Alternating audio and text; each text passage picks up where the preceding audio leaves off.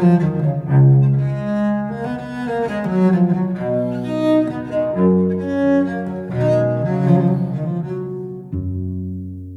to Getting Through It, where we're here to help you get through it. I'm John Bwarie, and as always, I'm with the mother of two former public school students, Dr. Lucy Jones. We'd like to thank our supporters who help underwrite the work of the Dr. Lucy Jones Center for Science and Society, which allows us to serve more communities through this podcast and the many other projects we undertake. Now, let's get to it. One of people's biggest fears about an earthquake is that they'll be crushed by a building.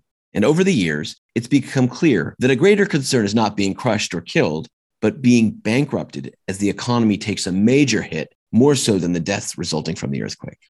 That's right, John. When we did the shakeout earthquake scenario and other earthquake scenarios, the death toll is always much smaller than the deaths we see on a freeway or all the other ways we can be hurt in California, but the financial impact can be really large.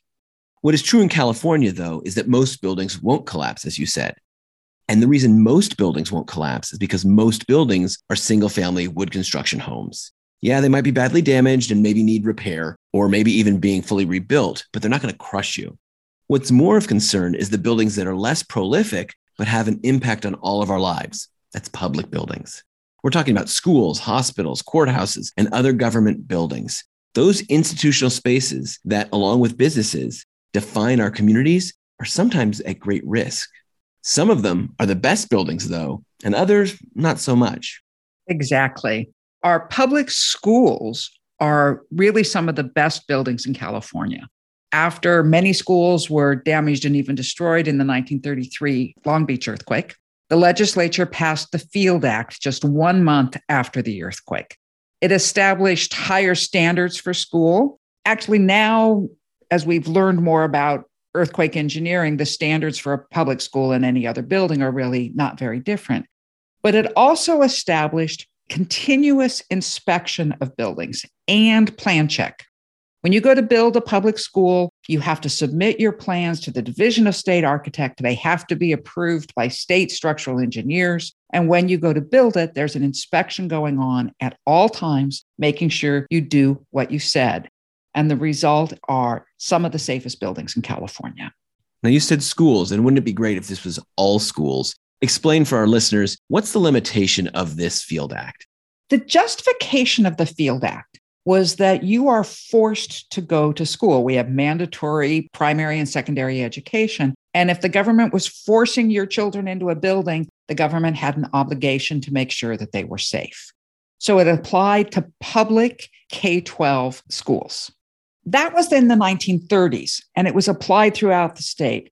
Into the 1980s, people started recognizing the discrepancy that we have a lot of private schools as well. So the Private School Act was passed in 1986, put into the Educational Code, which, by the way, most building officials do not read, and said the intention of the legislature was that private schools should be as safe as public schools, but didn't provide any mechanism for that continuous inspection inspections still going on by local jurisdictions, which are not funded for that level of inspection.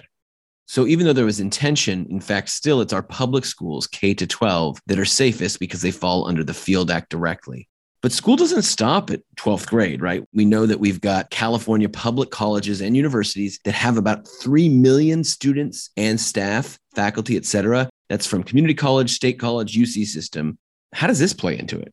Well, there's a big difference between the community colleges and the state universities. Community colleges evolved out of trade schools, which were part of our secondary education, and therefore legally they fall under the Field Act. So those buildings for the community colleges are built just like high schools, continuous inspection, real strong regulation on the building design, et cetera very different situation for our universities. We do not mandate people to go to them, and therefore the state never put them under the Division of State Architect that does the Field Act, but they never established an independent authority to inspect any state building. So the state universities have the potential to be the worst buildings. I mean, if you're here in Pasadena, Pasadena City College falls under the Field Act, inspected by the state architect, continuous inspection It's great. Caltech is inspected by the Pasadena City Building Department. Without continuous inspection, but Caltech actually has its own ideas about how strong a design you should be using. USC is inspected by the building department of the city of Los Angeles. UCLA has nobody inspecting them. And the people building the building have the obligation of deciding how much inspection should be done. That's kind of compelling to think which buildings do I want to be in? You know, and this is data from past earthquakes, right? This isn't new. This has been around for nearly 100 years, the Field Act. Can you give an example of what the difference really is? Is there either like Loma Prieta or Northridge? Is there an example of how these buildings perform to say that inspection works? Well, right. When I was on the California Seismic Safety Commission, we actually did a review of all of these policies and the implication of them and dug up all the data from the Northridge earthquake. So, of course, just being in the earthquake doesn't mean you're going to have your building damage. What matters is the shaking you received. And if you go into the San Fernando Valley, you've got an area that received the highest levels of shaking that included Cal State Northridge and two community colleges, Pierce College and Mission Hills College. Pierce College had mostly been built in the 1940s, so before we had a lot of information about how to build the best buildings, and it had about $5 million worth of structural damage to its buildings. Mission College, built in the 80s to the building code that came in after the San Fernando earthquake, had no structural damage whatsoever. There was non structural damage, things were thrown around, but the buildings were fine. By contrast, you have Cal State Northridge with a span of buildings from the 40s to the 80s, just like these two community colleges, and it had $405 million worth of structural damage. And that right there shows you what continuous inspection gets you. With all that being said, if we know that this works, what should be done next? What's going to protect more Californians and eventually others that follow the lead of California in preparing for the next earthquake as it relates to these very important structures that we have in place?